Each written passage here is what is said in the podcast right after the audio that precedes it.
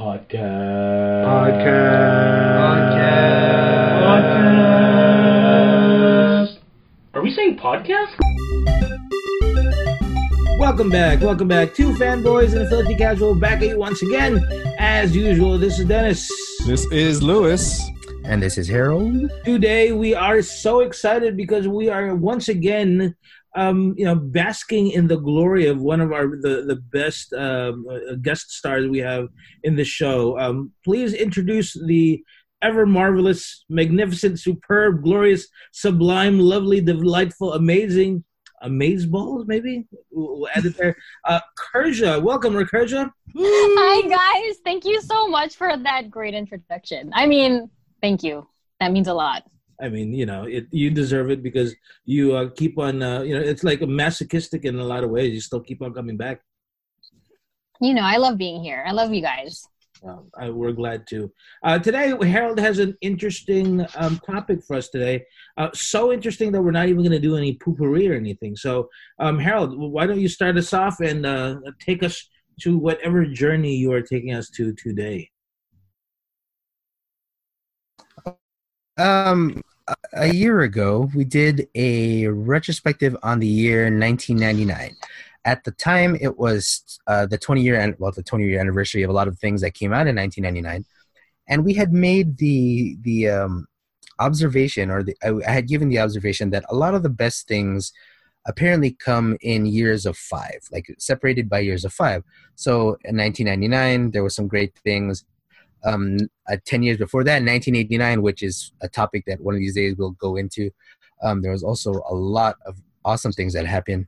But for this uh, particular episode, we are going with five years before that, which was the year 1994. Um, 1994, lots of crazy things happened then, and um, so many different aspects of pop culture kind of originated in those years. So great movies that came out, a lot of the awesome music, television shows, and like uh, current events and political events that happened in that year. So what we're gonna do here is we're basically going to do our time machine, go, go back and remember the things that happened in 1994, what we remembered, what we loved most about that year, and uh, you know, kind of um, if we have a little bit of personal stories on why exactly we loved the moments that happened. So who wants to start? But do you have to press the time machine in order for us to go back? Oh yeah, yeah, yeah, yeah. Uh, if it's a DeLorean, the only person here that drives stick is me. Excuse oh no. Lewis is. Sorry. No, no, Lewis, So, uh, drive so- stick well. Drive Oh, stick sh- well. whatever. Uh, not Yes. ruins the clutch in two months. Excuse you. I Uh-oh. drove that Jetta. Speaking of 1994, I, I drove a 95 Jetta for 20 years Yeah, and, and until it finally died like two summers ago. it was it was moaning and crying, "Kill me, kill me!" like I'd Actually, never. it, it- it- I'd, it was a Jetta, so kill me now. Do it. I'd, I'd never. I've never seen uh, the Flintstones live action actually work, where you just have a hole at the bottom of the car and Lewis just runs. Mhm. with it. So, props to the Jetta car makers and. And props to Lewis for knowing how to put the car in neutral. So Yes. good for you, So- bro. That's how I save my gas and brakes. So yeah, let's let's go back to the year 1994 before we keep going back into my the history of my cars. Um, so yeah, 94. Good lord, that's uh when you get when you brought up this topic, dude. I loved it. Uh, actually, kind of holds a lot of uh, uh quick a- anecdote time. Uh, this is actually so 94. I, I didn't come to this country. Uh, here, you know, there should be a bell, like Dennis said. Every time we talk about coming from the Philippines, 94 would have actually been my first full year of being here um, in the Great America. So, you know, my family and I came in 93. 94 comes around, and I'm thinking, yeah, this is great. My first full year, I have like a lot of experience under my belt. That first horrible year in middle school is out of the way. Like, this is just me smooth sailing from here. And then 94 happens. And as much as the wonderful pop culture happened uh, uh, that year, there's a lot of like WTF is going on in America that happened as well. So, uh, fun times, you know, per, to be perfectly honest. And uh, I'm glad you brought it up because this will be a time machine for a lot of our listeners, hopefully, and uh, a, a, nice bit of reminiscing for the four of us uh, on today's podcast. And let's uh, let's get, jump right into it. So, like, um, actually, uh, courage, if you don't mind, uh, we're going to put you in the spot here since you are. Sure. Our wonderful guest, and you're Yes. awesome enough to say yes. You'll record with us. Well, why don't you Let's get us started? Give us, uh, give us something that happened back in '94 that you'd love to talk about. Um, I'm I'm gonna start with music. Um, I think '94 was for me um, a, a, kind of like a transitional year. I, I I grew up listening to you know whatever was on the radio, like you know at the time it was like Michael Jackson and you know just like pop music before that, and then '94 happened, and I think maybe I was watching a lot of MTV, and then I was watching a lot of Alternative Nation on MTV, and I and I think that really opened my eyes to other types of music and specifically alternative music. So for me, 94 was that awakening. Um, I actually went to Lollapalooza 1994, and the headlining bands were the Smashing Pumpkins, Ooh. the Beastie Boys, Tribe Called Quest, Wow. uh, the Breeders, and then that was the main stage, and then the se- the the second stage, um, the Pharcyde was there, Stereolab was there, Cypress Hill was there. Um, I don't know if you guys, maybe Harold knows. Uh, my Oh, yeah. band, they were there, so it was. uh, It's one of my.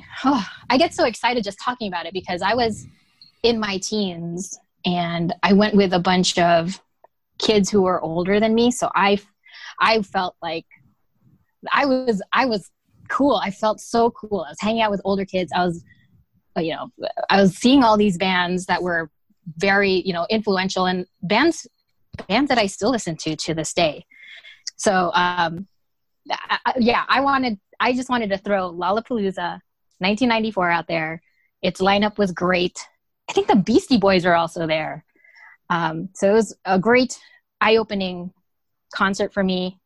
And uh, yeah something that i won't ever ever ever forget That's awesome. Um, I hate to be a bit of a downer, but you know uh, that's a killer main stage. But then, unfortunately, in this day and age, like what, unfortunately, like a fifth of those bands unfortunately passed on. Passed on. oh sure yeah Beasties, uh, Tribe. So that's a, that. Oh, that would have Yeah. been a great show to, to see in, in their heyday. Um, yeah and this was back before like coachella i think this was one of the first music festivals you know so it was it was kind of like i felt like part of history even even back then i was like this this is big this is bigger than i could ever imagine Did uh, I know Dennis is gonna ask a question, but uh, I'll just jump in for a second. Jane's Addiction play, obviously. I don't know if they played because they played the first couple of years, of course, because it's Perry Farrell. But if they did, I didn't see them. I I read that that was the year Nirvana was supposed to headline, but then but then we lost Kurt Cobain, so Yeah. that same year. So Yeah. um, I don't I don't think Jane's Addiction performed. Okay. Um, I wanted to jump in there because you know me, I'm not really that into music. Um, I'm not that well versed with it. But it's funny when when we say 1994. Um, you know, you're talking about songs. Um, you know, I don't think of like all those bands that you're talking about. For 1994, the the two the, the big band that I, I got to know really really intimately was uh, All-4-One. Um, I damn Yes! it! You, Yes! you, I Let's knew you were gonna do that. You bastard! I knew you were gonna do that. that was on Harold's list. That I was think. totally on my list because. It, I mean, ah, come on, you have- You have I course. swear is so and so much in love. Like so much in love was the one that got like I remember listening to that. I was like, what is this song? Because um, you know, for those people who might not know, I, I like I I always claim that I'm lost in time in terms of like um, of music because um, I when I moved here, even though I moved here in the early '90s, I never got to listen to like rap or anything like that. So um, anything like with like Tupac and all those people that everybody talks about, I, I have no idea. But so I was listening to like you know n- 1940s, 1960s music or from the Philippines, and so when I started listening to the radio and I heard like you know um, so much in love, I was like, wait a minute, that's that's like doo wop but in modern times. And um, in modern times. in modern and and you know Harold and Lewis can attest to it. Ever since then, that's been like you know um, uh, in my my wheel, my wheelhouse. So like my kids, every single time when I when I when I give tests, um, they're not allowed to bring in their own music. I'll play music, so I'll be playing like All-4-One and like uh, um, Boyz II Men, just to like irritate the crap out of them. So um, for me, um, best thing in music during that time, 1994, uh, the rise of like the uh, like the, those bands right there. I Um, have to we're- agree. Oh, good, good. I'm into it. No, I, I just want to do a quick aside for Dennis. Um, no, no, no. I mean, do you remember? I don't know, even if everybody else besides Dennis, but there was another group that made a cover of "So Much in Love" before All-4-One did,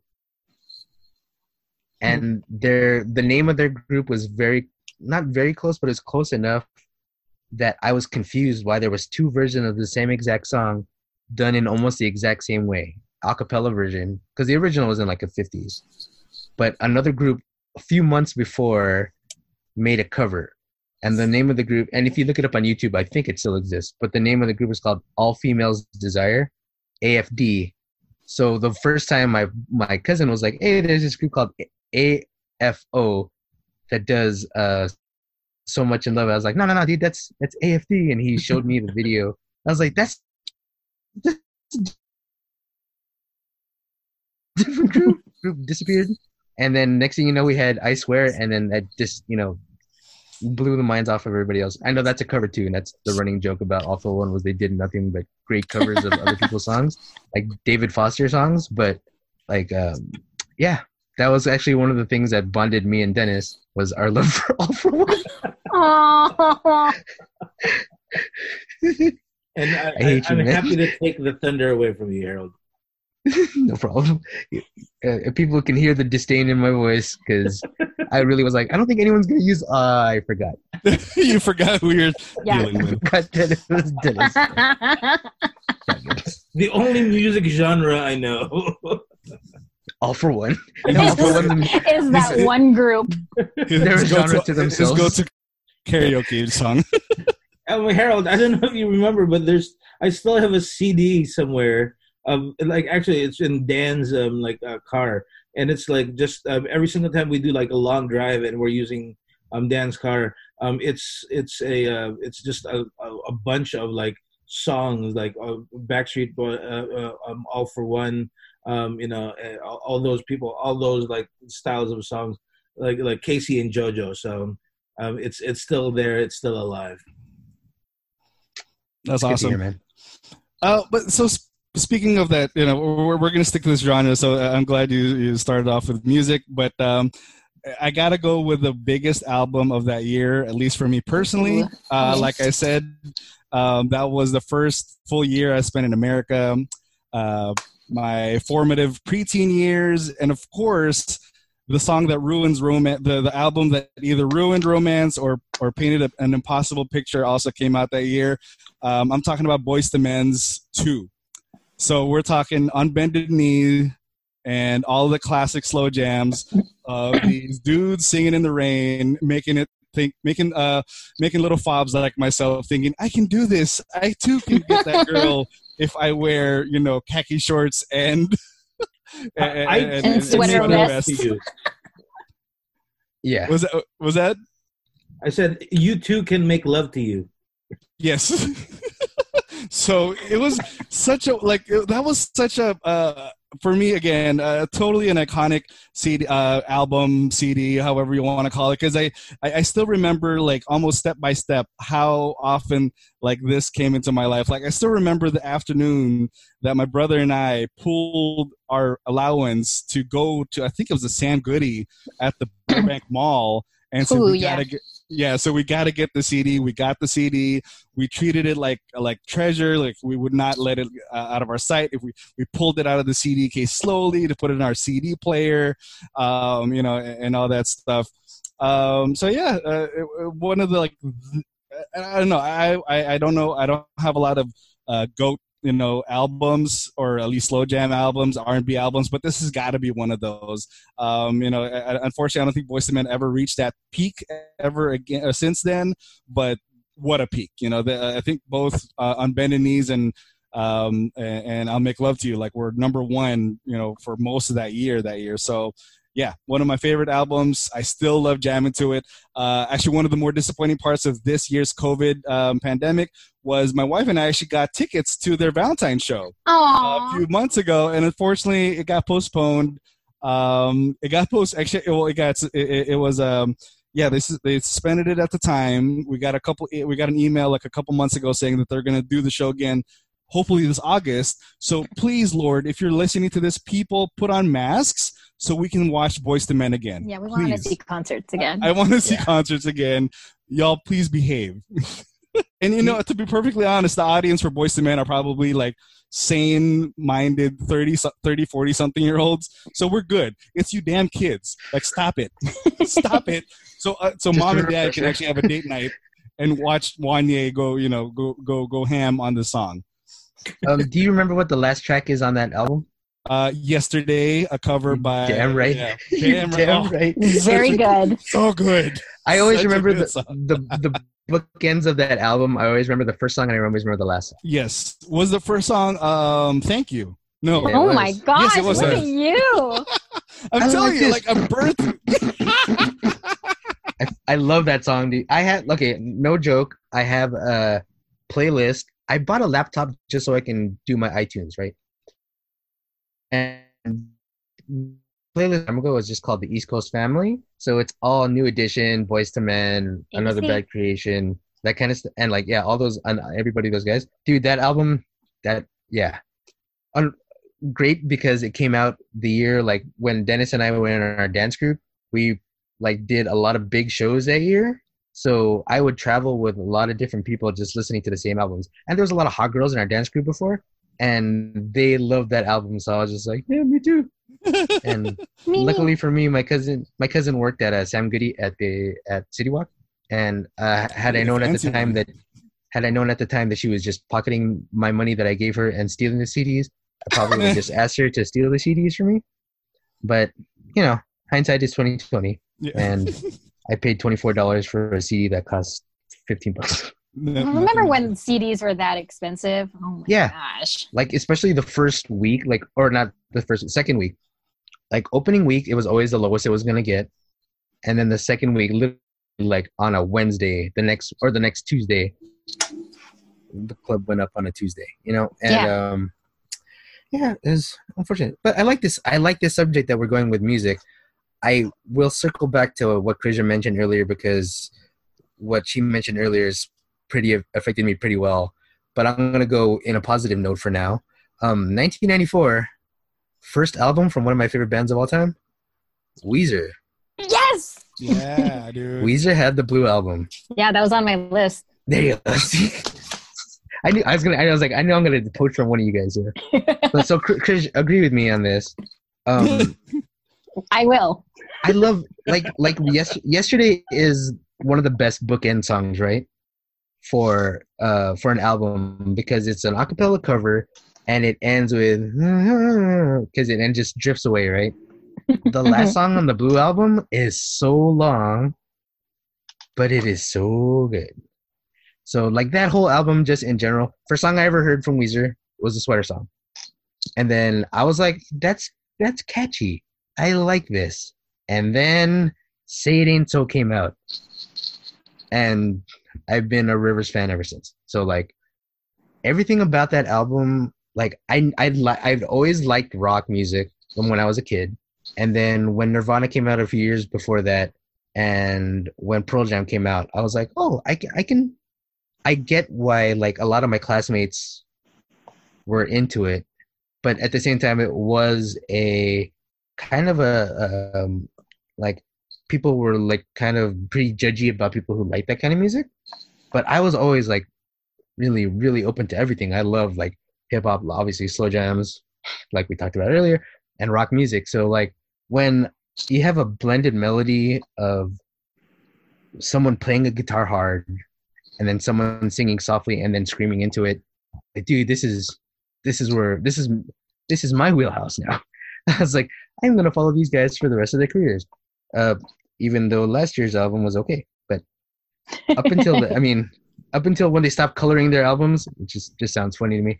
Um, everything about the band has been like fantastic. And then they were like Rivers is a nerd, and like you know he was wearing glasses, he was slouching while he was playing the guitar, Mhm. and I was like like, and then Buddy Holly, dude, Buddy Holly, Buddy Holly.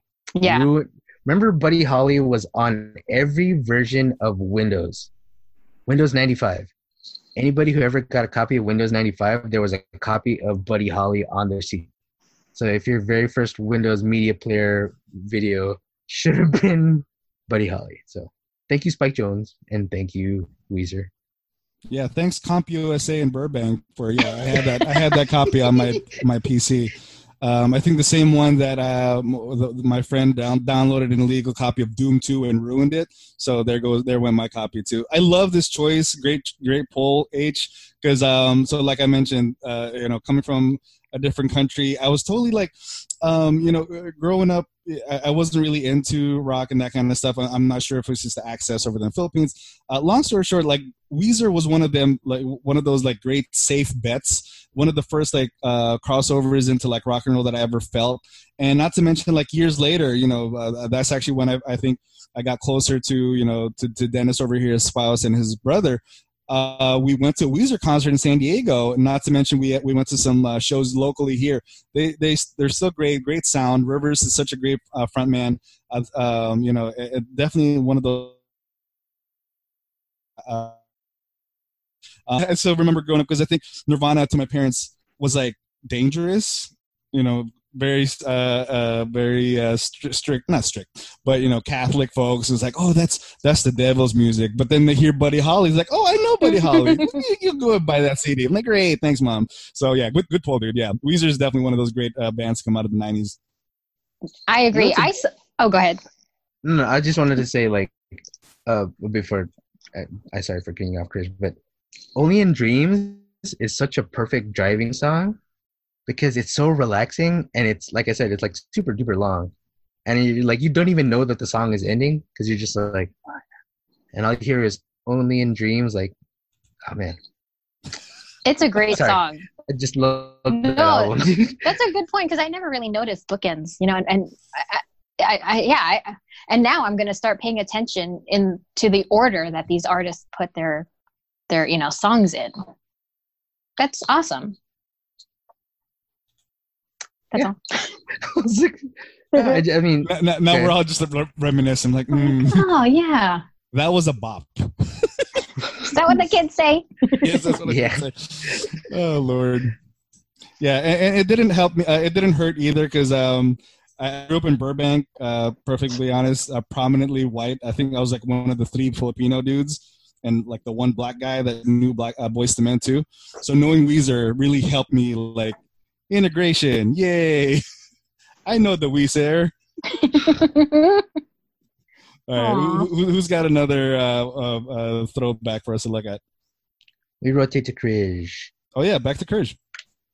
oh, can I switch subjects? Of Yeah. course. Okay, I'm gonna Anywhere go. Where you want to go, Krish. okay, I'm gonna go to TV. Um, I mean, we can all all talk about must see TV because that was in its heyday, I think, in '94. Absolutely. However, I'm gonna switch it on you. One of my favorite movie movies, one of my favorite TV shows of all That was a time. switch. I know. I, I really switched it. I'm going to talk about no. Um, one of my favorite TV shows of all time was My So-Called Life, and it was a Oh. one season only TV show on ABC with Claire Danes, and it was just it was just the antithesis of like 90210 where everyone was beautiful. This was like the awkward girl and her, you know, her like weird friends, her social outcast friends, just trying to survive high school. So, um, and, and it's so sad that it only lasted one season because I really wanted to see where it would go. Um, but yeah, Claire Danes, um, she played Angela Chase, just trying to figuring, just try to, just trying to figure it out, just like how I try to figure out that sentence. Um, and then you see um, Jordan Catalano, the guy she had a crush on, and that's played by Jared Leto. Oh, and it was Leto. just it was just everything. It's I, I think I can watch it now. I mean, I, I want to go back and watch it now and see if I can still feel that again. But I that show was just ugh, it also opened my eyes. 94 was a very like very crazy year for me. I, I was just learning so much about myself and uh, other people just learning i was just learning. My eyes were open to the world and uh, yeah it was it was just a it, it was just a great year. So i was very excited when this topic was proposed That's okay awesome. that's first off, thank you for uh, for for for showing us how to pronounce antithesis Mm. because I didn't know how to pronounce that. Is it That's anti- uh, th- an- antithesis? it's That's- yeah that's mouthwash, right? Is that what Listerine's made out of? Oh man, uh, great, great pull. Because yeah, that was one of those. That was on MTV, right? Like that wasn't one of those um, uh, network uh, shows. It was on ABC, but Oh, I think they okay. replayed it on MTV. Yeah, yeah. I, I, I, I wanted to really get into that show, uh, but it, it was kind of a tough pull. I mean, it was definitely like those um, plaid Hesher kind of feeling looking show. So it was, a- Totally was plaid little- Hesher. it, it was it was a, it was a bit of a tough uh, tough show for me to get into, but I, I, I do appreciate the impact of that because yeah, you're right. Jared Leto and, and Claire Danes are still pretty big deal now, twenty plus years later. So kudos to them and for the for those makers. And so maybe sometimes it's better that you only get the one season and you, you hold on to those memories instead of uh, getting diluted or ruined uh, later seasons. Um, yeah. Anybody else or I, I just remember the, the only thing I really remember about the show was there was a, a gay dude and then there was Jared Yeah. Leto. Mhm. And the, yeah, I didn't. I, you know, all honesty, that I really thought that was a. It was directed towards teenage girls, and I was like, well, you know, when you're in like a teenager, like we are, at least, yeah, we were all teenagers at the time. You're like, I don't want to watch anything too girly because, because I'm trying to be like this this dude. And then Yeah. eventually you find out, oh, you know, what, there, there's some actually had some interesting stories, and it probably would have made sense to to you know watch at the time, but you know, yeah. It happens. It's it was I know. ninety four. in, in, in, in retrospect, I should have. I, you're right, H. I probably should have watched that to kind of understand to understand American women because obviously I had no idea. I had no clue what was going on. Um, and, and speaking of having no clue, uh, 94 was actually yeah. Even though I was already my pre- uh, preteen, early teen, I was still stuck watching cartoons because to be perfectly honest, there was a ton of great cartoons that, sh- that started that year. Um, you know, for, for me specifically, I think I, I love um, the show that came out that year was Gargoyles on um, on the on the on a channel seven. Is that ABC here in LA? I I, don't remember KCAL. anymore. But uh. Was it on KK channel? Okay, one of those. Uh, but one of those like great underrated cartoons that I loved the fact that back then they, you know, the stations at least. I don't know if they do it now. You know, they they they stay they they scheduled it so the cartoons would start around three o'clock, which is exactly when kids got home. And that was such a great strategy because yeah, like bums like me who had no after school programs or didn't have any sports teams to go to afterwards would go home, uh, watch cartoons for the next hour or two, forget about your day, and and kind of uh, and, and get lost in these new worlds and universes like so like like this one. So yeah, well, one of those underrated cartoons. I think it's on Disney Plus now. So hopefully you know kids of this next generation can watch some pretty good cartoons. And yeah, uh, older nerds like myself can kind of look back and reminisce on the good times. Hopefully, I, I haven't had, actually had a chance to watch it yet. Um, holding on to those memories that maybe it was good, but also unfortunately, uh, there's a tinge in the back of my head thinking maybe it's not going to be, it wasn't as great. But um, I, I'm I'm going to hold on to and, and and say that it was still a good cartoon. Um, I, I, um, I, I can't speak today. No, um, uh, I, I agree with uh, Lewis. You know, that was like one of the last like really good Disney afternoon like um, you know uh, uh, uh, additions, I guess you could say. Um, and I, I, I, you're right. Maybe if I look back, I might be I, I might be surprised. But I really thought it, um, at the time it had darker tones. Um, it had a mature, more mature um, storyline. You know, um, a lot of betrayal, a lot of you know, uh, all these things. And I really thought it. Um, I really thought, like you said, it's it, it deserved more recognition than it actually got. Um, you know, but um, still one of my favorite cartoons. I'm definitely gonna uh, take a look at it. But um, interestingly enough, I could use that as a segue. Do you remember um, the name of the bad guy uh, in Gargoyles? Lewis Xanatos. Xanatos, yeah. Um, do, you know, Xanatos, do you know? yes. Do you know who the um, Do you know who the the voice actor of it is? Oh, you're Star Trek guy. Yeah, so exactly. Jonathan Frakes, Frakes, dude. Number one. number one indeed. Um, and um, the um, and the the girl I, I, I'm forgetting her name um, was uh, uh, Marina Sirtis, which is Deanna Troi. So uh, uh, her name was Eliza from the cartoon. no, uh, not not Eliza, the um the, the gargoyle, the female gargoyle, the bad guy. oh, oh, oh, okay. I'm sorry. Yeah, yeah, yeah. Um, oh Lord, I can't remember her name either. Yeah. But yes, okay. But her, that, that's the voice of uh, Deanna Troi. And the reason why I bring that up is, um, you know, 1994 was a momentous occasion for Star Trek: The Next Generation. That was the very last episode of uh, the the last two episodes of Star Trek: The Next Generation.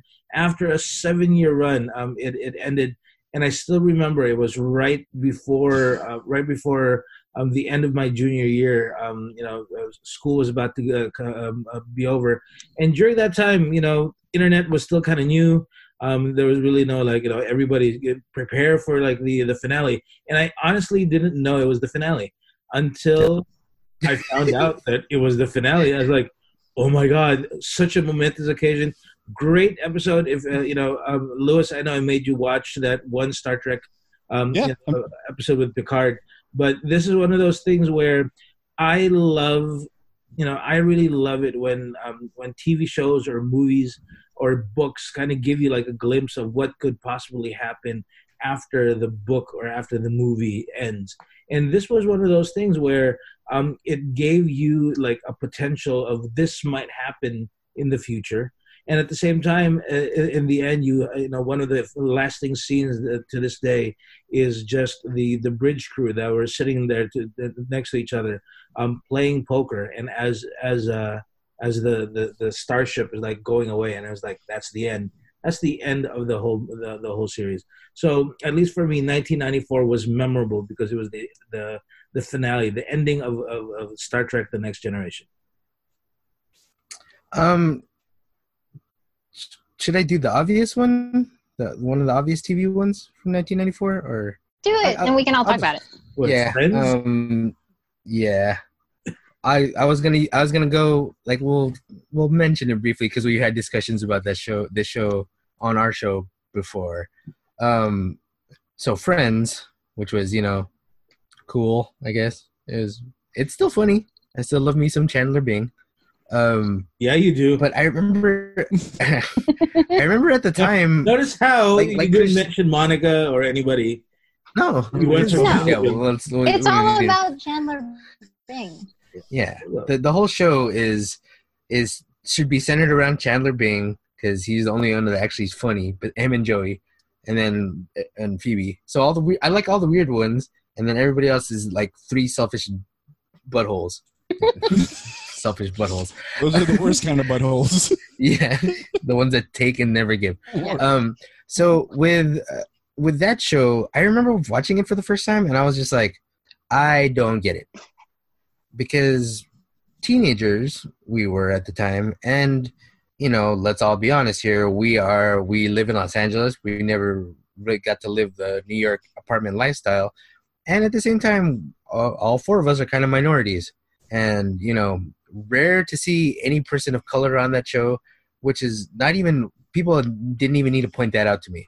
I was just like, dude, is there is there anybody here besides white dudes? and you know, like once in a while you see somebody and they might mention something, and then only after the criticism is when they started adding color people of character of color.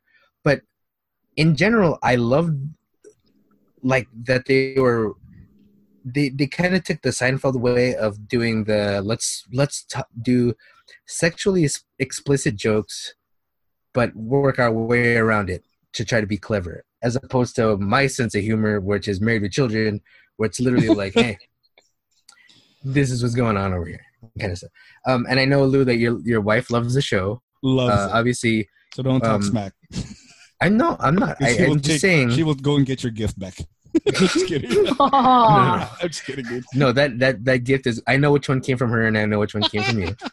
Um, I appreciate both of them, but um, yeah, with that show, it's just funny to me how like, like we, like I said, you know, twenty some odd years later, when you watch it back, like it's still funny, but a lot of it is you don't realize how, how how much some some of the characters are just unlikable. And like they stayed unlikable throughout the whole show like the whole series. And it's like they never like at least for me two of them two of those characters ross and rachel never developed at all they stayed just selfish jerks the whole time. Like gimme gimme gimme whatever's like i want what's mine. And then at the very end they're like oh let's send everybody home happy because we're finally both getting what we want when this should have happened 10 years ago kind of stuff. So i mean everybody else they did you know serviceable jobs. But like i said chandler bing should have been the main character in that story. Watching matthew perry go through his drug addiction through that is fan fascinating because you see how how much exactly how much blow he's doing for that day it's Jesus. like Oh yeah. Like, is he bloated? Is his is his lisp in for the day? If his lisp isn't in, that means he didn't do a lot of too much drugs. But then when the lisp is in, it's like there's Chandler Bond, and that sh- will always stay funny to me just for that For that gag. that episode alone, just for the whole, you know, the the trivia game against each other. That's that will make that show forever funny to me. Yeah, it's it, it, that's a great poll. That was actually on my list too. Um, it was tough for me to remember. Like it's tough to remember now because I mean, literally today I'm binge watching The Umbrella Academy, but it's hard to imagine, dude. But Friends was like back then was appointment uh, viewing, right? Like every Thursday night. I still remember every Thursday night. Um, you know, I would you know watch it. Or everybody, like every, every TV guide, remember those things um, would say you have to watch it on, you know, you have to watch it, and it's must watch TV. Every No, it's, commercial was it's bombarded. must see TV, Lou. Must, oh my bad. Get it right. You have to go with dude. their catchphrase. I read and fob too, so and I still remember too, because like we'd be watching. You know, one of the few things that carried over from my time in the Philippines is my love for the bas- for, for the basketball. Jesus Christ, for for for basketball. So I'm watching the NBA, and even dur- even during those, those those games, they would throw in like watch Friends tonight. I was like, okay, cool, whatever. And I still remember like a lot of the you know uh, those people in in middle school. A lot of even even kids my age in eighth grade were already talking about like they needed to watch the uh, Friends because that first season, the whole i mean, uh, you know, yes, there was comedy, but of course, the big, the big, you know, the, the big arc was is Ross gonna hook up with Rachel, and that was, you know, and it's crazy that that was a whole, you know, that that, that basically carried that whole first season into the next few, and basically, yeah, like what what what Harold said, there wasn't really much development between those two, between um, are they will they won't they? I was like dude after the fourth season i'm like just don't. But you know the first season you know i'm trying to t- uh, go into that time machine like we mentioned but i still remember yeah like every thursday night you have to like are they, is this going to be the episode? Is this going to be it? Is, or you know what what what is ross going to say now to make it uh, to make it work and all that good stuff. So uh, it, it, it was a nice, it, it's it was a good show because yeah like i said even in the later seasons um, in high school you know i had a bunch of friends uh, not girlfriends but uh, female friends who that was their thing. Like we couldn't do anything on thursdays like as a group because the girls had to go back and hang out and watch the show which evolved into like the guys hanging out too. I mean half of us would begrudgingly say it and, and go there but i'll be perfectly honest. I went there like yeah let's watch this episode. So, shut up and sit down you know? So it, it was it, it was good. It was fine. I, I still like it. It's on hbo max now i think if you wanted to to stream or, or at least rewatch that whole first season in in in, uh, in a bridge form.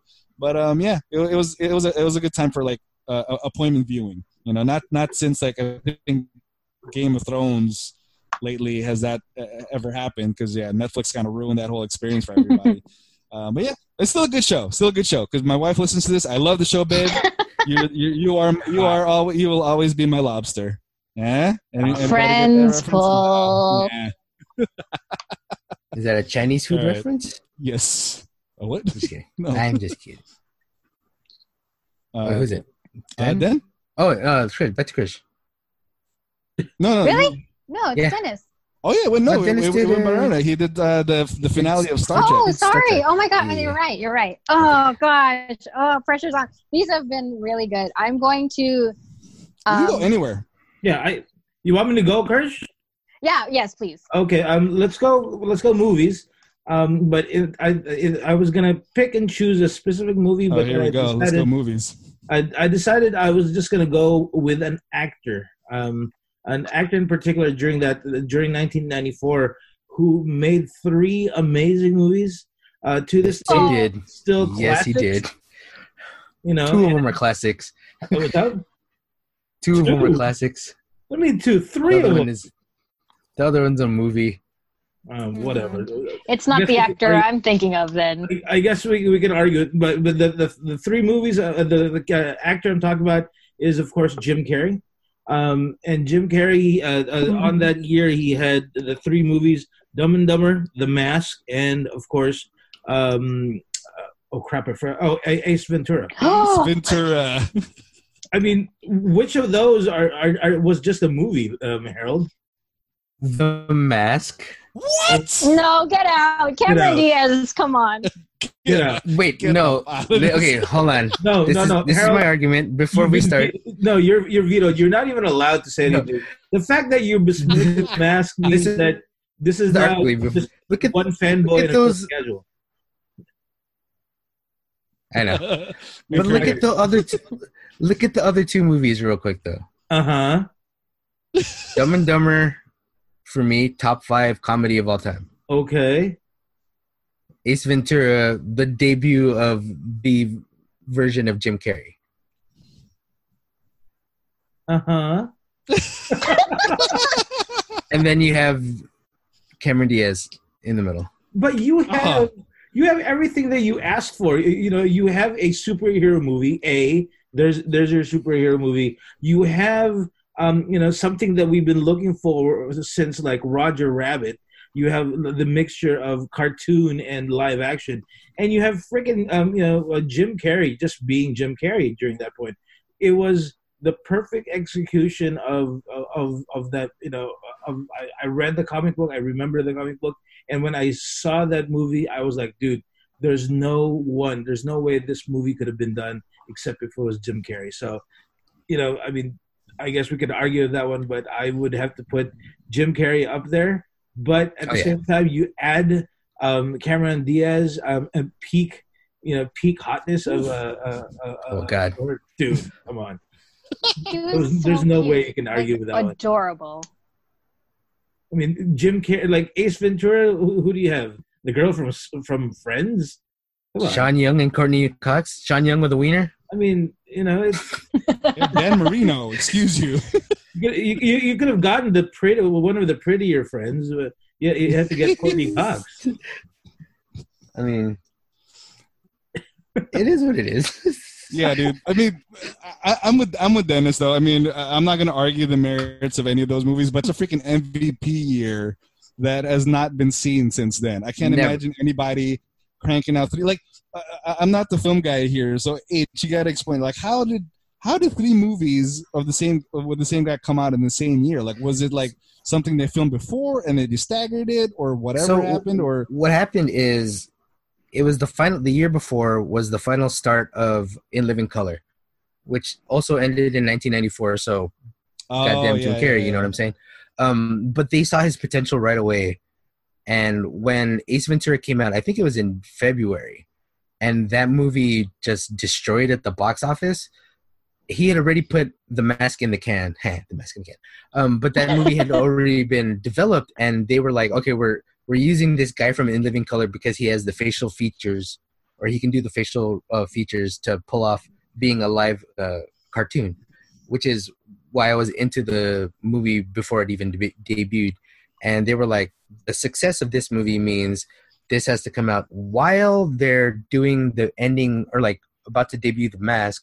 They are finishing Dumb and Dumber, and Dumb and Dumber had just been like one of those things like the Farrelly brothers were very new to to films at the time, and they were like, okay, we got a serious actor in Jeff Daniels, and then we have uh, someone to play off of him, which is Jim Carrey, and yeah, so they were just like, as soon as they the uh, Dumb and Dumber came out in December, so it was like the perf yeah, like Dennis said, if anybody's had a better movie year than Jim Carrey in 1994, I'll be damned. Besides maybe Chris Pratt in 2015, but like, like Oh yeah, that's that's that's remarkable, dude. Like, how do you have that? Or 2014, but whatever. But though, like Jim Carrey, when they were like, the next year he became the 20 million dollar man based off those three movies. Well deserved. Unfortunately, the next movie was The Cable Guy. Cable- But, you know, I'm not going to argue that one. That was terrible. that is a movie. That was just a mean movie. you just made fun of the mask by calling the mask No, I'm- and Cable Guy a movie. The Mask is a decent movie. It's it's passable. I love Cameron Diaz in that. It's just like after the fact watching Ace Ventura and watching Dumb and Dumber, where it's literally like for me like nonstop laughs per minute. The Mask doesn't have as many laughs per se, and you're right. It's a comic book movie, so it didn't have to. Um, but for me, the big sell was being a Jim Carrey comedy. So I went into the theaters like, I am gonna laugh for the entirety of this movie, and I was just like, oh, it was it was cool. The girl was really pretty. Uh, there was a dog named Milo, and the guy that ended up being in the Usual Suspects is the bad guy. So like, uh, that's where I went with that. So Yeah, it's not no heart, Harold. bad. It's just not, yeah, that, that too. yeah i i love i love oh god dude great poll because i still love that I, I i use these dumb quotes from these movies to this day like i still say so there you're saying there's a chance There was uh, there was again when i'm somebody- dealing with my oh good There was somebody a couple days ago. I was watching a video where he said like a glove, and then he was like, and he was Yeah, like, dude and then he was asking his girlfriend, and he's like, "Oh, do you know where that's from?" And she's like, "No." And he's oh like, "No." god like a glove. And he was saying it like in a really bad way, and she was like, "I have no idea what you're saying." And then he's Ah. like, "Jim Carrey, Ace Ventura." shit." And she's like, "Oh, like a glove." I was like, "Damn." Yeah. I mean, a- and I never play football, but I know to kick laces out, right? I mean, that, that's Yeah. if anything, that's the lesson you learn here, and to look and to look for hemorrhoids when you when you hook up with someone. yeah.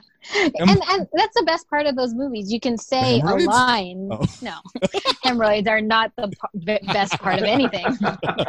um, but of every, uh, uh, the best part of, of a movie, and that's when you know it has complete staying power, is when you can just say a line without any, you know, specific tone Context. or intonation or anything, and you know exactly where it's from. Like Yeah. Harold, you can just say like a glove, and we're like, yeah. yeah. Did you It's hear so that great. people people were trying to uh, retroactively cancel that movie, Which one? Uh, Dumb and Dumber? Ace Ventura? Oh, uh, Ace Ventura. I mean, sorry, yeah. yeah, no, no one's ever canceling Dumb and Dumber. That movie has like that's like one of the perfect comedies. Like, Is it because That of the movie won. captain?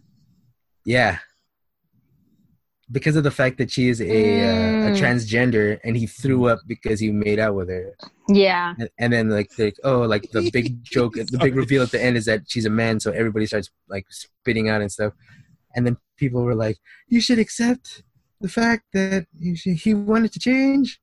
And I was like, in 1994, that's that's a funny joke, man. yeah but, and he, he also wanted to kidnap the freaking dolphin, man. Come on, dude. She was a bad guy. He- That whole movie was ridiculous. I I had I remember like before the movie came out, like I said, my dad used to always take me to movies and stuff, and he was like, "You want to watch a movie called wha- what?" And I was like, "It's called Ace Ventura: Pet Detective," and he's like, "He's a detective of pets," and I was like, "Just just just drop me off, man." Just give me your money, Dad. Yeah, like, you know? Just, They're gonna just buy the ticket um, for me. Yeah, it's PG thirteen. I'm fourteen now. Let's do this. So And our birds' heads are falling off. Sorry. Yeah, Damn it, Kurt, you're right. You can just stay, stay the line. It's so good. The rest of the the rest of the podcast could just be us using lines from these dumb movies. anyway. Oh I think yeah. we can do it. and I think it could be done. Um, I, so so for me, because I, I think I'm gonna I'm gonna wait for Kurt and and, and, and Harold to uh, to hit the big uh, Oscar movies, but um, I, I'm gonna for my time I'm gonna give a quick shout out. Uh, for two underrated sci-fi movies that I absolutely love that did not get as much love as uh, as they should have because either they were a campy or b starred MacGyver. So uh, I'm gonna shout out to Let me guess, Stargate. let me guess. Yeah, go go for it. Is it Star Trek Generations, which came out that same year? Dang it! Of course not. it Wait, started wait, there was a correct. word. There's a word "star" in it. So uh, yeah, I, I, I'm gonna give a shout out to Stargate and Time Cop. Um, you know, Time Cop. I love it because the premise is in the it's in the name. He's a time cop. He's a cop of time, and he's Jean Claude Van Damme. And he's doing splits in the kitchen. Damn it! to to avoid rockets, Yes. Who's shooting rockets in the kitchen? Does Van rocket. Damme just do splits in every movie? Yeah, it's it's Yes. a Yeah. It's his It- thing. It's a It's a roundhouse kick It's a and the yeah, prerequisite before every Van Damme movie. It's in his rider. It's in his He rider. It's he has to do the uh, the jumping roundhouse kick or the splits. Yeah, exactly with that sweet sweet mullet and you know I, I love the fact that you know last year's biggest movie you know uh, avengers endgame uh, threw in a little reference to time cop so my, my heart grew three times uh, when, when i heard it's like yay we remembered time cop there were some weird rules about time travel and stuff like that i, I think it actually came up in our uh,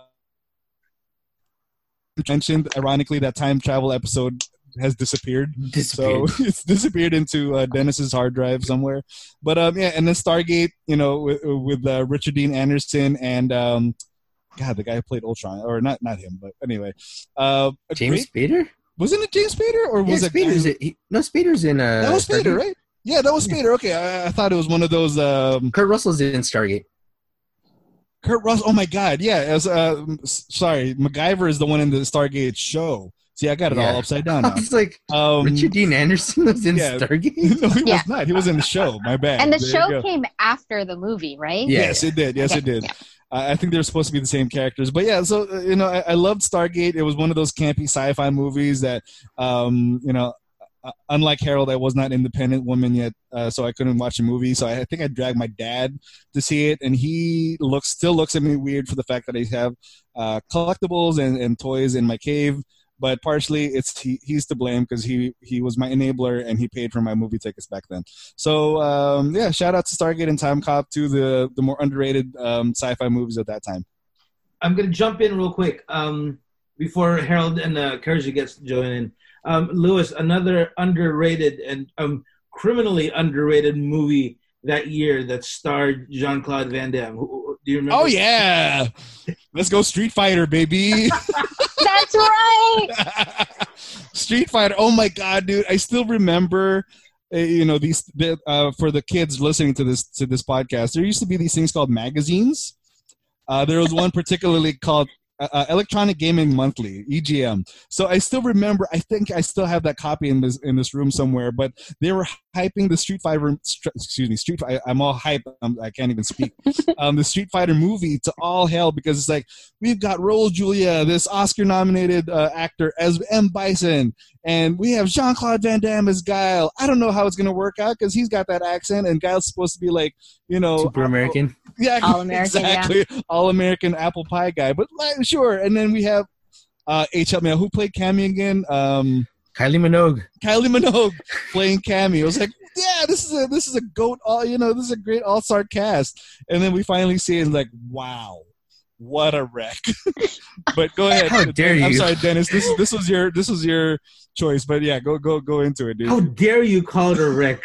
A wreck. It was a beautiful mess. It was a beautiful wreck. to me, to me, it was Tuesday. To you, it was the greatest wreck ever. it was one of those things. It was like everything that could go wrong went wrong. It made it even better. Like, yeah, exactly. the fact that you said like you pointed out Guile's supposed to be this, this all American guy, and then you know his whole speech is who wants to go home and who wants to go with me. Like how can you how can you not like like, like that that whole thing? And then you you you know we're, we're talking about Jean Claude Van Damme having to do the splits. And the fact that you were able to get Jean Jean Claude Van Damme without any like uh, you know um, like uh, um, any like computer generated things, um, he was able to do a flash kick uh, uh, on, on M Bison. Yep, You, that you was the highlight of that movie. you, you can't you can't go you can't go wrong with that movie. That to this day, I think that was one of the very first like DVDs that I think I bought uh, because I just needed to buy. I just needed to have a copy of Street Fighter. So um, uh, shout out to Street Fighter. Um, I mean, I possibly that's the reason why Raul Julia died. I don't know why. Um, he knew. he died in an actual street is. fight. Yeah, he gets crushed at the end of the movie, and then he gets crushed in real life. Because yeah. you know what? Thank- That ca- the cast of that movie is so well, is so awesome to me. Like looking back, because you know, film dork here. Uh, Wes Studi played Sagat. Sagat, sorry. Wes Um, Studi, who is uh, Native American, correct? he's a Native American Right, playing playing a Thai giant guy. time kickboxer who's supposed to be seven feet tall. Wes Studi, I believe, is about six feet tall, generously. yeah, um.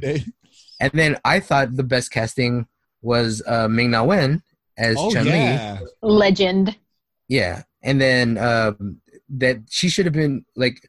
I like that the focus was supposed to be her and Guile, and then like you know, um, but in reality, for it to be the Street Fighter movie, it's supposed to be Ken and Ryu, and the person that they got for Ken is Damian Chapa, who I'll always remember as Miko from in Blood on Bonner, who's Shea Serrano's avatar yes, was Ken. So oh every yeah. So every time that, like every time Ken would show up, I was like, he's not battling, he's not in a prison in LA somewhere fighting the black gorillas and stuff. Like, okay, that's cool. And then uh you had the guy who played E Honda, and he was a guy, and he was fat. So, And he was a guy. and then um, what's his name? Miguel. What the hell was his name again? But the guy that played Dee Jay, he was also Juwanna Mann. That's right. Oh my gosh, yeah, Dee Jay was in that movie. Good Oh lord. yeah, Miguel A. Nunez Jr. Okay, oh, Miguel there you Nunez. go. There you go. was, was Juwanna that 1994 also? Because man, Juwanna Mann. if, if Juwanna Mann was 1994, that year was the greatest. I'm gonna look it up right now. I think it was Oh, like man. 97 or maybe 98. Something like What other movies Right. came out that year that we can um, wax poetic about? Um, Lord. There's a, there there was a small Disney movie that came out that year. Oh, that little thing. I don't It's think anybody saw. No one's seen it. Yeah. overrated. Oh, I I saw it in a like I always love saying this. I saw it in a barnyard theater in Visalia, California, with the rest of my bell choir, which included uh, some of Dennis's former coworkers uh, that make T-shirts and masks and stuff, and then Coach and stuff. And the other guy is actually a visual effects guy on Star Trek, so I should I should really ask him. But Full circle Yeah. right there. I know watching that, yeah, watching So- that movie in a barnyard on a Bay of Hill. Hey, Bay of Hill. that's that's pretty country, man. So anyways, what a fob. that was a movie. It was okay. So yeah, we're, we're talking about Lion King, the one that uh, you know. Apparently, this live action movie was a cartoon before, so I don't know. I, I've never seen it. I'm just kidding. Um, for me, dude, like I saw I, the, the the weird thing is I actually didn't see this until it was out on VHS, another one of a wonderful medium that was. Um, uh, do you guys still- did- were you were any of you guys those people that collected the VHS like uh, uh, copies of the Disney movies? Because I think there was a time in the '90s where like those things are super collectible because, to be perfectly honest, they look really nice. Not the DVD cases, but like the big VHS colors, uh, um, Yeah. VHS copies with a full color, like Giant the- the- plastic. right? Mhm. So you know, it, it was uh, it was almost disproportionately sized to everything Yeah. else on the shelves. But I think that was a strategy. It's like, look Yeah, at this. this is Lion King. All of the Disney movies were in the same casing. Yeah, yeah, yeah. yeah. uh, Gotcha. up until I think Emperor's New Groove, because that's when they started doing DVDs. But that's that's a tough way to end your run. But yeah, uh, I didn't see Lion King in the theaters. I actually saw it at one of my at my cousin's house, who you know at the time was a huge uh, Disneyphile, and I loved it. The the like from moment one, as soon as that song uh, kicks in, like I fell in love right away, and I could not. Uh, wait to finish through the whole movie, and when it was over, it was over too soon. I wanted to start it all over again. Um, but I w- I didn't have the I, I didn't have the courage to ask my parents, can we please go to uh, Virgin Megastore and get a copy of uh, of Lion King? So you know, I love that movie. Still holds up. Um, you know, shout out to some of our listeners. Uh, uh, you know, director Tony who had Lion King as the Oh my production God. for her, for her who did Lion King for their production Oh uh, yeah. last year. Um, Uh, and I just got out to- flashbacks of the thing. I know I just had flashbacks to my to my son in a wonderful costume and the other kid and another kid who was uh, Pumbaa. A great, great costume. Uh, Doug, uh, if you're listening to this podcast, great job on that costume. But anyway, Thank great for movie. that Pumbaa costume. Yeah, and, I gotta show the I gotta show you the pictures, Courage, if you haven't. But it's it's Yeah, I want to see. Uh, uh, prac- like practical effects, mm, like chef's kiss. But um, yeah, like like this this movie, this cartoon, this show was so good that they made it a Broadway sensation and you know a live action movie that turns out made Disney a lot of money. So you know it, it was like yeah, Disney was making uh, money hand over fist on this one. Um, Trish? I, Oh. I, I think I told you this before, and when we did our rank power ranking, I, I still think Lion King is overrated. Um, like, and, and I think it partially is because I loved. Look at Courage's face. I know. Hey, I, I love the the movies that came before it. That when I saw it, I just didn't appreciate it as much. Don't get me wrong. Um, unlike Harold, I'm not just gonna. I'm not gonna say it's it was a movie. Um, but um, you It was just a mask. the, the, the fact that everybody um lauds it as uh, as one of the best, if not the best, like Disney movie out there, um, I I would have to disagree. It's a great movie, um, but I remember watching it, um, and I was like, oh, okay, that was cool. Um, but I would like everybody else around me was like, oh my god, it was the greatest thing in the world. So uh, it, it was good. It was good, but it was good. Okay, so why why'd you bring it up then? Damn. I know. He Well- had to interject and say, "I disagree." I You know that you know that thing I said I just like that small movie. Oh, I, I guess. You know that little movie that changed everybody's life? Hated it. Absolute garbage. You know that movie that won our number one in the Disney movie bracket? yeah, oh, garbage. Only because there were Garbage. two of you over one me. Yeah. but Juwanna Mann, I would rather watch Juwanna Mann than Lion King right now. To be honest with you. also side note, Juwanna Mann came out in 2002. oh, I thought I was way off on that one. Darn it. That's not gonna fall in. That's not gonna fall into our five-year windows, Yeah. dude. Sorry. Sorry. That movie did not it was was not shot well then because I really thought it was like 1991 or something. Yeah, that- that's- That was not a good look for Dee Jay over there. oh man. So spe- speaking of uh, little movies, I-, I think we brought this one up already in one of our uh, summer blockbuster episode or one of the episodes, but it, it did come up, and you know it, it wouldn't be 1994 if we did not bring up Keanu Reeves's uh, eh, action vehicle Speed. Um, I, I guess w- between this and the and the Mask, it was a pretty good year for, to debut like these great actresses who were still st- you know sticking around. Sandra Bullock, of course, uh, debuted in Speed. Correct me if I'm wrong. H. Uh, no. The year They didn't- before. did she? In what movie though? There But this a was like her big coming out movie though. Like after this, Oh, she was in a thing called Love. She was also in a Is that the name of the called- movie or? She was she was in a, a little uh she was in this small indie film called Demolition Man. Was that? That's Was that before? right. Yes. No, I thought this is wasn't Speed before. Okay. No, no, Demolition Man and then Speed. Oh, really? Was really? that Okay. 1994? No, uh, Demolition Man was '93. Yeah. That's when all Oh, the, the, the Taco Bell stuff came out. that's too bad. But okay. But anyway, either way, I mean, Speed, uh, a, a great Los Angeles uh, love story. You know, that's what I'll always remember because if anything said anything about LA, it's you know slow chases and vehicles. Um, so yeah, uh, I, I think we've already talked about how we, how much we love Speed in the last episode, but yeah, it, it would be it would be bad of me not to mention that uh, that that movie in our topic today.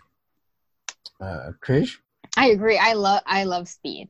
It's I know I wasn't in that last The conversation. movie. Let's get this straight. I love the s- Speed the movie. I love the there. Speed. The Speed. Also, I the love speed. speed. I love the I speed. Speed. I think everyone just once during a podcast, one of us has to fob out Yeah. at least once. So I I, love the already. Speed. Or we do the Wheel of Accents. The- our long forgotten bit that we still need to do one of these days. that will offend everybody. yes. I think for me, for '94 was the year for for me that um, independent movies, like I that became a thing. Like I didn't know what that was before um, until I saw Pulp Fiction, and it it kind of like uh, it changed the way I saw movies. It was just such a new a new way of of of, of the visual medium, right? So there the uh, how things were out of order, things were shot out of order, and you had to like piece things together, and you had these crazy characters, right? Like I've never seen characters like that ever. Um, but yeah, and I think that just became the diving board for me for other independent movies that came, especially in '94, because um, the uh, the professor like so good. seeing that movie i've never seen anything like that. And gary oldman ugh, is the greatest person ever. So i think not just pulp fiction but um it don't get me wrong it was very big for me. I saw it in the theater and i don't like just I, I remember being there seeing everything on the big screen like seeing the um the uh the od scene just like in a gig in a giant theater with a big screen and seeing like just seeing that whole mess it was life changing and i only wanted to seek out different movies after that um like the professional like i, I clerks came out that year Yes, It did. yes, it did. Yeah, it did. so like just i think it was just a big a, a, a- a time for indep- independent movies to get recognition like the spotlight was actually placed on these little tiny movies that were made for little money compared to you know the money spent today um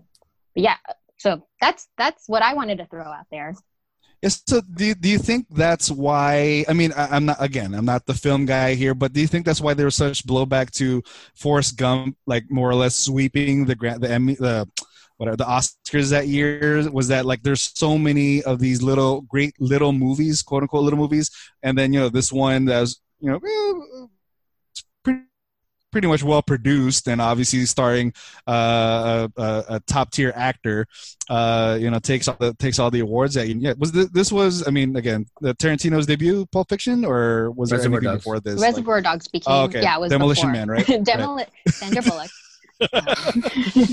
Yeah, but, But- Reservoir Dogs came out before, but I didn't know about it until I watched Pulp Fiction and wanted to do my research. Um, but I don't know. I think we've always had weird issues with the Academy, especially like the older Academy voters. And I mean, back in in those, you know, I guess diversity wasn't, you know, I mean, it still isn't, but yeah it's. Uh, but Hey, it was even worse back then. You know, we didn't have such a a, a variety of voices uh, represented in the academy. Um, so I, I, I mean, and I, I don't know. I wasn't paying attention to award shows back then. Were you guys? I actually was because I was like, you know, dorky like that. I, was a did love sis- like, uh, like the comedians, like the opening numbers, but Yeah. I didn't make it Those- a point yeah, to watch all the movies or anything like that. Yeah, well, because even back then they were always big. For the most part, they would always nominate like big blockbusters for the stuff. Mhm. And I was always a big Siskel and Ebert guy. So like every Saturday morning, like watching or Saturday afternoon, watching those reviews to see like what movies were going to get the best reviews and had the best. You know, they would do their Oscar picks, and I'd be like, oh, so these are the ones that are everybody's really in love with. And that was the first time was Siskel and Ebert when they were like, there's a small movie called Pulp Fiction from this writer that made Reservoir Dogs, and I was like, dude, I love that movie. I, I'd seen it like the year before, and I was like, oh, that I was like, dude, that movie was in my mind. It's ultra violent. In reality, not that violent. Eh, I guess. Yeah. I guess you don't really, uh, you don't really see anything. Yeah, you don't see him cut off the dude's ear, but No. like it's implied. And then Yeah, people and you getting see shot, them. yeah, you see people getting shot, that kind of stuff. But but in you know, for the most part, you get like blood splatter. That's pretty. Yeah. yeah, yeah, like um, yeah, like Tim Roth gets blasted. You see that clearly, but everybody else, eh, for the most part, eh, they're okay. in my mind, they're all okay. But those like like I haven't seen Pulp Fiction in days. Um, Pulp Fiction. You're so You good. like years. Like Pulp Fiction is my other Back to the Future, which is if it's on, I'm watching it. No matter how many times I've seen that movie, it's not like I've seen different things every time I watch it, but I really am like the whole. I I, I want to see if I remember what lines are coming up. I want to see if I remember what what exactly the next scene is going to be. Like, um, yeah, I, I, there's two posters in my room. If I turn on the lights, which I don't want to because it's going to blind me, like I said. But there's two posters in my room, Pulp Fiction posters. Um, absolutely love the movie. It was one of those, and it was like a big generic thing uh, during our college days when people would be like, "Oh, what movie poster should we hang up on the wall if we had our own dorm rooms?" Which we didn't because my parents were poor, and they were like, "Oh, you know, Pulp Fiction. That has to be the first because that was the movie when people at the time were like." If you're going to be a film expert, this is the movie that you in order for your to be validated. And I had seen it, and I was like, okay, I, I can, I can, you know, I can join in this discussion. So I always remember, like I discussed before when we did the the summer blockbusters, Forrest Gump is one of my all time favorite movies. But at the same time, so is Pulp Fiction, movies that came out within months of each other. Another one of my favorite movies of all time, besides Dumb and Dumber, which also came out in '94, was another small indie movie called The Shawshank Redemption. Um, Never heard of it. Redemption. Yeah. So good. um, you know what's the weird thing is Shawshank Redemption came out in '94.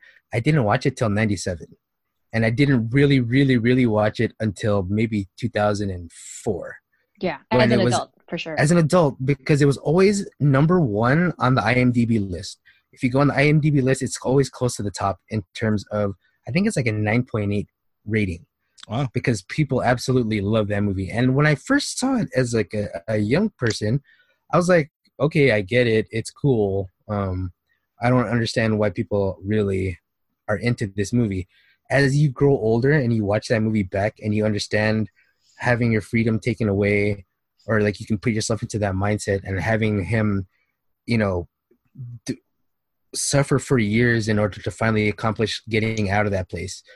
Like that scene where he busts through the pipe and he like, you know, outreaches his arms in final victory that he actually made it out of there without having been murdered, without having to, you know, kowtow to anything that the warden was ever going to put him, uh, hold him accountable for, and just to be free like that. That it's one of the the most joyous events in a movie that I can ever that will ever be put on celluloid. Like, but in order for you to appreciate that moment, you just have to look back and like watch the journey that you know um, Andy Dufresne goes through, and it's like him being wrongly accused. It's it's basically um, uh, like you know seeing him being like the time when he's about to be uh, what do you call it? What's the word I'm looking for? When the other guy has the evidence that says he's not guilty of that crime. Yeah. the guy And from the other prison, right? yeah, and then when he gets murdered, it's like That killed me. and That- in slow motion, in slow Mm. motion, getting shot in the chest and stuff. Like, and then just his journey throughout the whole thing, like Red helping him out, all that kind of thing. It just like that is almost a perfect movie. Unfortunately, though, coming out the same year that a perfect movie and an almost perfect movie came out, so it's like always going to be tough to say what the best movie of 1994 is. Will always be for me because there's just like we Yeah. just discussed. Street Fighter is pretty much the movie. it's up there. ev- ev- everybody's fighting for second place at this point. They're all fighting for that second quarter, you know, to be Yeah. second player. Um, quick question: Did Andy do it? No, Are you sure? yeah, I'm still on the fence on it, dude. I think I might have to rewatch the movie because I don't know. I think part of me thinks that you don't hang out your your your your wife's uh, jump off's house with a gun on your lap and not do it. But I mean, you, you just you just happen to be chilling. Like he got wrongly accused. like my, like the guys in my cousin Vinny got wrongly accused. Unfortunately, there was no Marisa Tomei for those guys to save To them. help they didn't. There's no Joe Pesci and Herman Munster, you know, As the judge. As the judge, and the Karate Kid being like, "Dude, I didn't murder him." So random cameo, by the way. But anyway, but yeah, okay. Well, you, random you guys say from he my didn't. Vinny. Yeah, you, you guys say uh, he didn't do it. I, I'm gonna. I'm firmly in the camp that sorry, but Andy totally. Harold, real quick, Mm. you said the perfect movie. Are you saying that the perfect movie was Pulp Fiction?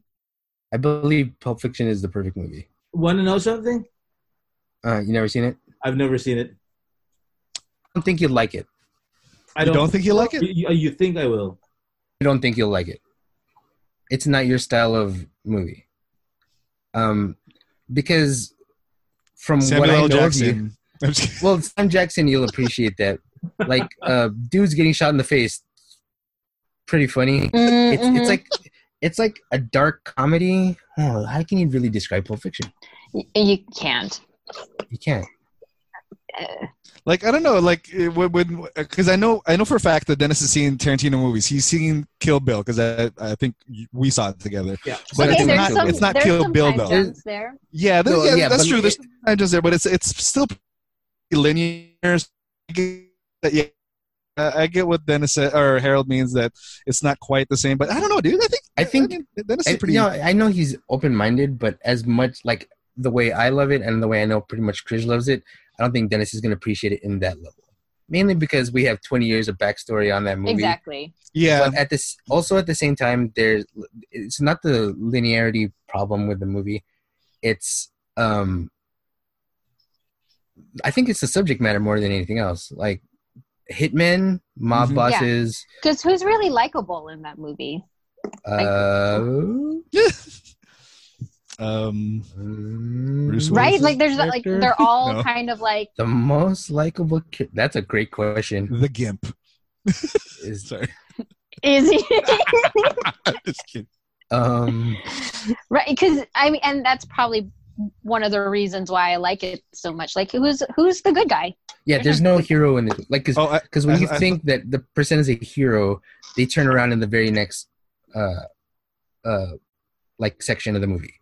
So it's like we fall in love with these certain people. Not even fall in love. It's like you learn to like these people, or they're like, or for like even some reason, like John Travolta is just not likable from the bat. Even though Mhm. the first conversation is about cheeseburgers and stuff, like Mhm. everything else, everything else after that, him automatically going to kill people, being a heroin addict, that kind of stuff. You know, trying to cheat on somebody's wife, that kind of stuff. Eh, So it's kind of like Clerks. So Yeah. I'm just kidding. but with like more murder, yeah, Yeah. with a little bit more murder. Like- with In all- including the alternate ending. yeah, like the Of the- Clerks. like of course Oh, that's Clerks. terrible. Yeah, God damn, Kevin Smith. Um, the the worst, I think, the most probably most likable character would have to be Marcellus Wallace. Yeah, he's just living his life. Yeah, he's just chilling. Doing his he thing. got a hot wife, throwing people out from uh, you know second story windows through uh, greenhouses, Yeah. glasses. yeah. So, Well, yeah. did he rub? Did he? Did bad Did guy he- rub her, his wife's feet? I don't know. Was there a foot massage Rock, involved? PR, you never know. Only two people know that. That's between them. See, that's the kind of this is also I don't There think you go. Dennis would like does Dennis likes Qu- Tarantino dialogue too much. It's, it's it is very quippy and it's very try to be a little like try to be the smartest in the room kind of deal. So Yeah, Like a That's Joss, true. Joss Whedon thing. yes, like Whedon got a lot of his dialogue styles from a lot of how Tarantino characters interact with each Oh, I see that. Okay, So a lot of talky bits. yes, unnecessary dialogue, like unnecessarily extemporaneous dialogue, when you can really just get to the point kind of deal. But no, for sure. yeah, but hilarious along the way. So Uh, Okay. s- Speaking of uh, hilarious, a lot. Oh, go ahead. Go ahead. I'm sorry. dude. Oh no, I was gonna say um, we're we're running a little bit longer than usual. Um, uh, Nah. do you have any uh, any final bits before we we end our episode? Um, it- my final thought is actually going to be a personal one that was a, a bit of a sensation. It's not, it's pop, but it's not really, you know, movies or anything. But uh, I totally forgot that 1994 was when um, Nancy Kerrigan got kneed. Uh, knee, she know, got clubbed in the knee. she got clubbed in the knee. But you know, shout out though, because speaking of my, I, I spoke about my younger cousins during that time. But uh, shout out to Pickwick that year because ice figure skating became huge. Like it's funny because I was just talking to my wife about trends and what like stuff's happening, but that had to have been. What happened, dude? Just, yeah, it's just like mentioning Pickwick. yeah, I'm saying, dude. That's good, that's Uh. I'm, I'm, I'm telling you, dude. Like that had to have been the peak of figure skating. Like you know, nobody cared about figure skating until like everybody was talking Excuse about how this. Dennis uh, there was a Oh, skating rink I at was the SM Mega Ball. when, when, when, when she did that. What are you talking about? Like it took it, took this poor woman, uh, you know, be, uh, being a victim of jealousy and professional envy to to get thrust into the to to, to the the limelight and to get her whole sport up there. And speaking of my, like I, I spoke about my cousins already about watching Lion King, but you know, my cousin, my sister back then, who were like little, you know, nine or ten years old back then, they loved it. You know, it, it came news and like I wanted to, I, I want to sign up for figure skating. So there was a couple weekends in Burbank Pickwick that I was there at their rink because I'm like, I'm gonna watch my little cousins jump. Cool. That's about it. But yeah, so to Nancy Kerrigan that made a, a, a niche, you know, uh, sport uh, uh, uh, centerpiece, Niche? and now every Winter Olympic, it's like the thing. You know, everybody has a has a dark horse and a favorite in the ice skating and the and and everybody knows how uh, what what those moves are. Anyway, so yeah, that's my lesson for '94. Um, my thing for uh, 1994, um, I wouldn't know. I, I wouldn't really say it's pop culture. Um, but shout out to the Northridge earthquake. Yeah, Yeah. there we go. Thank you. Shout out. yes. Props to the Quake for almost killing all of us. no, because uh, Northridge It's true. earthquake. Northridge earthquake was the reason why I got into college, bro. Oh yeah, you, s- I- you have a story for this. I remember. Was it like- your entrance essay? I no, remember when I remember back in the day you had there was like this is the GPA you need to have and this is the SAT score that you needed to have and you need Right. to have this equivalent in order for you to pass CSUN. And then that year right after the right after the um, Northridge earthquake there was no there was no chart. It was like do you want to go to Northridge? Come on in. Do you have a pulse? Can you read? Do you have a paycheck? I mean, a, a, a, do you have a checkbook? There so you you're saying. I did the SATs for nothing? I mean, I, I I had a pretty good score, but I looked at it as like, oh, I didn't even need to bother. I know there, I know people died. Um, My apologies if you know anybody that did and got injured and all those things. But shout out to the Northridge earthquake. Yeah, that was a horrible combo because uh, um, you know I, I had the reverse uh, Jim Carrey uh, two years. I came from Pinatubo er- erupting in the Philippines, came here to the freaking Northeast earthquake, and I'm like, you know what? I'm tired of this. hey man, at least when I'm you out. at least were you still living in Burbank at the time? yes, yes, yes. Okay, so Burbank So not slightly quite don't talk. Don't talk to me. Yeah, slightly further than the people who live Yeah, in. Northridge, right, next to Northridge. You know, When they say Northridge when they said where's the epicenter, I go, oh, I can see it from my house. Yeah, And it's in Chris's hometown. it's it's no joke. Yeah, it was insane. I remember that day, and I think it just it came to my memory again because of the recent earthquakes we had. Oh God. And- Yeah. So I remember. I think uh, I remember that Northridge earthquake so vividly. Just waking up with the whole house shaking. I Mhm. thought, I thought it was a war. I thought I, I- it was insane. It was so loud.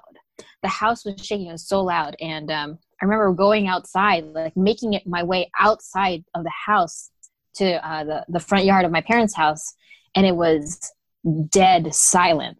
It was so weird like once it's the the once it stopped shaking it, ev- the whole town the whole the whole town was just quiet and i could hear like crickets. It was such a weird a weird morning but it was scary I don't know how my sister slept through it.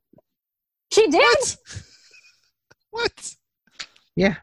She was literally like, Why are you guys all standing in the doorways? Which we learn now is not good. not good But then eventually I learned uh, the safest place for us was under the dinner table because we had like one of those giant dinner tables. And since there was aftershocks for the next two weeks and stuff, I uh, made like camp under the dinner table because I didn't want to, you know, have stuff fall on me. Especially the second floor. I didn't want the second floor to fall on me because that was my nightmare. Um, I, I still remember uh, when it happened. Um, I was, uh, of course, still in bed. I started hearing the uh, hearing the noise and then the rumble, and it just so happened that right next to my bed I had a big bookcase, and so as Oh, it was going, this bookcase fell on me. oh my gosh! all the books on me, and I remember going, "Oh crap! What am I supposed to do?" And it, it kind of like you. The first thing I did was I got out. I, I was searching for my brother and my my mom. We stood underneath the um, the doorway the, the doorway, and I think I the one thing I remember aside from it really being long and like uh, you know um, strong, eh, um, was that it it it it took a while because after you know after getting up and after standing there i was still going is it still going is it still going and it i i you know um i know it's not the same magnitude and everything but ever since then i haven't had that you know even the last earth, earthquake that we did it was a you know it went on but not for like more than like you know 20 seconds or something like that. So uh, yeah. So Yeah. still memorable for me 1994 I can just imagine Dennis being like crushed by his books, going, "I trusted you." You betrayed me, literature. you were supposed to be my friends. No. Sorry. this is the ultimate irony. You were my escape, You're and now you are my trap. I know I cannot escape you. oh, Oh, but I'm glad you made it out, dude. Like, Harold Courage, one last one. I'll go first because it's kind of like I don't know. I don't know if it's interesting to you guys, but I found it interesting. Like learning about um, doing the research about 1994, I saw this um, Supreme Court ruling. Um, so the Supreme Court case was Campbell versus Acuff Rose Music, and Campbell was Luther Campbell of Two Live Crew. Oh, dude. What? So Yes. Appar- so two live crew did a song um, called pretty woman and it sounded exactly like roy orbison's oh pretty woman so the people i think it was roy orbison's band sued luther campbell and the rest of two live crew for um, for you know copyright so uh, in 1994 the supreme court ruled in favor of luther campbell and uh, the rest of Two Live Crew. So they actually won that case, and they determined that um, it, the song that Two Live Crew did was a parody and subject to the fair use laws. So they could use it fairly without asking permission from Roy Orbison's camp. So that I thought that was interesting, That's hilarious. I right? remember. I remember, like that being one of those MTV News things. It was just like, like, oh, oh also Two Live Crew, one of the greatest bands of all time. Yes, yes, Doo Doo Brown, classic, classic lyrics. like um, you know, we ha- we have Beatles yesterday and Doo Doo Brown. Go ahead.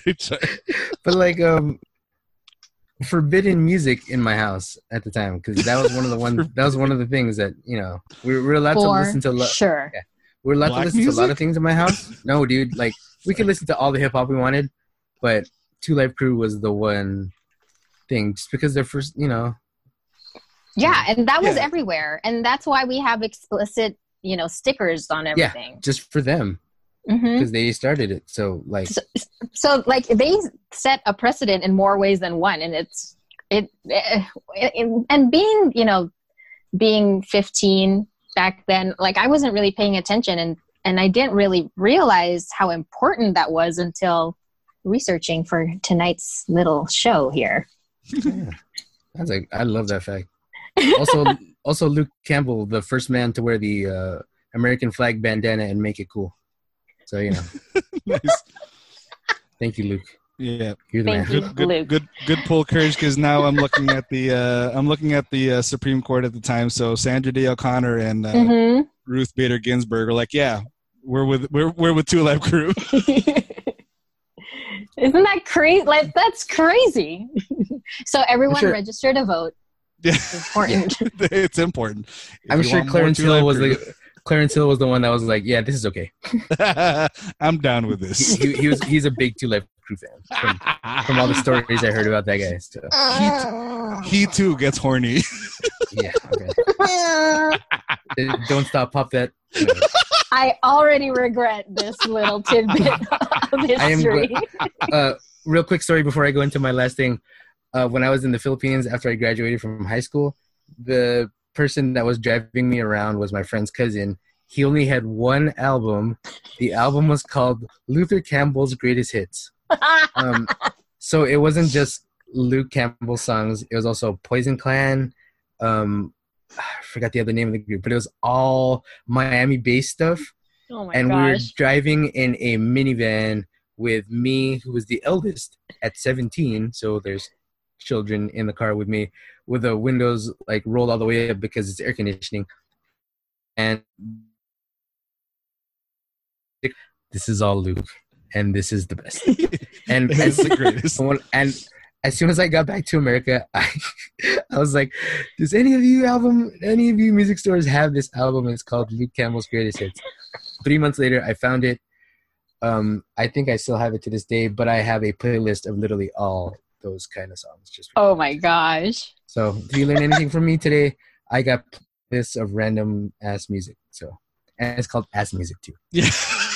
Um, but I'll I'll, I'll end uh, 1994 on I guess a downer sort of just because we, we, uh, Chris brought it up earlier, but at the same time something that has very personally like affected me ever since then. Um, 1994 was the year that Kurt Cobain committed suicide. Uh, committed suicide as far as we know. I don't want to be the conspiracy theorist who says otherwise because that's the story we go with. Dude was such a big fan of Nirvana. Um, I remember at my cousin's wedding. Uh, my other cousin was like, "I got this album that just came out. I want you guys to hear it real quick." Actually, I just want to hear want you to hear this first song. It's called "Smells Like Teen Spirit," and I was like, "Dude, this is this is the jam. This is like one of the best songs I've ever heard in my life." And uh, that whole album, like Nevermind, is still like front to back, still an awesome thing. So is In Utero. In Utero is very underrated, but still just not just not as good as Nevermind is, but almost on the same level. And then you know the pressures of being a superstar finally get to him. He had always complained about that too, where like his drug use and everything, and he was like, "I don't think I can do this much longer." And then he ends up when he ended up doing it. I remember it was the same cousin who introduced me into his music who told me about it, and he had said, um, "Tomorrow, I want you to go to 7-Eleven and I want you to buy the newspaper." and I want you to keep that newspaper. I still have the newspaper. The newspaper You that do. says- That's yeah. I have the front the front of the LA Times. It says uh, lead singer Nirvana Kurt Cobain commits suicide. Like I, it's somewhere in my collection here. Never gonna get rid of it. And then the crazy thing is, a few months later, Nirvana Unplugged comes out, like the album comes out, and it's yeah, it is collection of their best hits. It is also a lot of covers, but it is like the best live album that's ever been created. It will never be topped because of this heart and soul that Kurt Cobain put into every song that he performed. I have that on DVD because I watch it all the time. When I'm bored at work, I will watch like there's a playlist of of um, Unplugged in New York, and when it first came out at the Sam Goody right next to our school, I was like, dude, gotta get it. And people like even my friends were like, you shouldn't get because you know it's going to remind you of the fact that the guy killed himself. I was like no it is because the fact that it's going to remind me of him and it's going to remind me of who the guy really was and what he brought to this world. And forever like the thing i loved about it or him in general is if you look at his their rock and roll Hall of fame induction ceremony the only people that were ever able to cover any of his songs were all female singers the only reason in that is because no one can put that kind of high tone strength in, into those songs besides a woman because no man has that tone that Kurt Cobain will ever hold. That's either a compliment to him or it's a, it could be some kind of negative towards him. But the fact of the matter is that no guy would ever sound appropriate singing any of his songs besides him. So one of the greatest artists of all time. Unfortunately, one of the first, not one of the first, but one of the uh, uh, biggest members of the Club 27 only lived 27 years, man. It's like weird that the age that I just turned means that I'm over a decade past. I lived a decade longer than he ever lived on this earth, and it, Sure, I appreciate everything that he ever you know put towards us. His music will always be um, uh, you know big part of my life, and I rem- I'll always remember that day when I found out about it. It still breaks my heart to ever think about it, but at the same time, yeah, what little he had, little time he had on this earth, he was able to produce, produce some of the greatest things that I'll ever listen to, and will forever be part of any kind of playlist, whether it be a Boyz II Men playlist or like a Luther Campbell playlist. there is, I do have a specific Nirvana playlist, and he's in all of my favorites. So like I have a rock favorite, I have a Harold's favorite list. It's always going to be in there. A lot of Nirvana songs are so. Yeah, 1994, last year that we ever had to have with Kurt Cobain on this earth. Yeah, that was a tough event. Um, you know, like I said, wasn't too acquainted with all the pop uh, uh pop culture states that when that happened. Um, my middle school actually offered counseling for students who needed it. So obviously, it was a big deal for for for for for for the country at the time and for people our age at that time too. So you know, it was tragic. Um, you know, I, I didn't discover Nirvana's music until after the fact.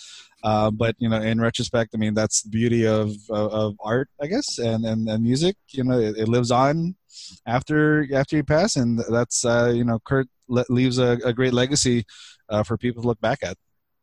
Yeah, I remember I remember that day and I remember watching MTV and they covered it and they showed Courtney Love read his suicide note. Yep. That's like in a there was a candlelight vigil i- in Seattle and I remember I, I can still hear the the tone of her voice as she read it and she was just congested and just you can tell that she's just been crying all day. And I it, it, it was such a sad time and I think for for us for our generation that was that death was probably the one for me i guess i should just speak for myself was the one that really hit me because you know prior generations they had you know ritchie valens they had big bopper they had or even though they didn't commit suicide but they had tragic deaths um, and i think that kurt cobain's death was was the one for me that hit me the hardest Yeah, he was the he his death is the John Lennon death for a lot of people. for yeah Mm. for sure And what I remember specifically is so there's a museum in Seattle called the Experience Music Project, and it is uh, shaped in the eardrum of Jimi Hendrix. And I was like, dude, I want to go to this because you know love music and all that kind of stuff. I could, I stayed in the Beatles and Nirvana section for three hours because those are my two, those are my two iconic bands. I mean, that have instruments. Otherwise, you know, Boyz II Men and All-4-One would be there as well. But like, And, and the Like- Two Live Crew, the Two Live Exactly. Crew wing, the wing of that museum. like we're gonna let, let I'm gonna make a playlist for the artists and music that we mentioned today, guys. yeah, I'll let's put, do we'll it. put that we'll put that up on our two fanboys and the filthy casual playlist on Spotify. Um, anybody else who wants to add music from 1994 as well, feel free to add some of those. But I mean, the fact that all these great songs, all these great movies, and all these great crazy, not even just great events, but like life changing events happened in 1994. So uh, we remember a great year. We appreciate everything that we've all learned from that year, and we take with us the memories that we took from that year, and we apply into pretty much how our everyday lives are running out. Well, that's a poignant way of ending our day today. So, thank you for everybody. Thank you guys for sharing your uh, stories and experiences, and thank you for our listeners for spending the time to uh, you know just listen to us. As usual, if you have uh, you know any comments or any complaints or anything that you want to say um, regarding what we believe was a great um, you know it was a great year, please make sure to contact us um, through our social media um, you know, me, I always talk about the uh, the website. It's the two fanboys one one the the two fanboys one casual dot podbean dot com, and the other things we have is of course On Facebook, you can find us two fanboys and a filthy casual. Uh, every time the podcast goes live, we'll be posting it there. Uh, not to mention our pretty active and fun uh, two fanboys and a filthy casual group. Um, we got a bunch of like-minded uh, nerds, geeks, uh, folks of every uh, uh, direction in life. Uh, anytime there's fun news out there, updates, trailers, uh, we we post it and we talk out there. So uh, look for us, join us, join it, and we'll gladly add you on. And then on Twitter and Instagram at two fanboys one casual, and as usual, we're anywhere you can find your favorite podcast, we are probably there. and Krisha. Anything you want to shout out to anybody that might be listening? Yeah, yeah. Hello. No, I'm just kidding. um, uh, yeah, you can, I guess, uh, find me on Instagram at krisha.chloe. I'm also very vocal sometimes when I feel like it on the Two Fanboys Facebook page. And you can just you just find me there too. Well, that's it for us today. Hopefully, you guys enjoyed yourself. Um, you know, this is Dennis, This is Lewis. This is Harold. of course, our special guest. It's me, Krisha. Have a good week. See you guys next week. Two fanboys, just casual. Out. um, so True, True Lies came out in 1994. True Lies. I know we forgot about that. Oh man, that's Dennis's movie. Oh, I thought we were gonna, we were going to end with uh, with Dennis singing "Now and Forever," which also came out that year.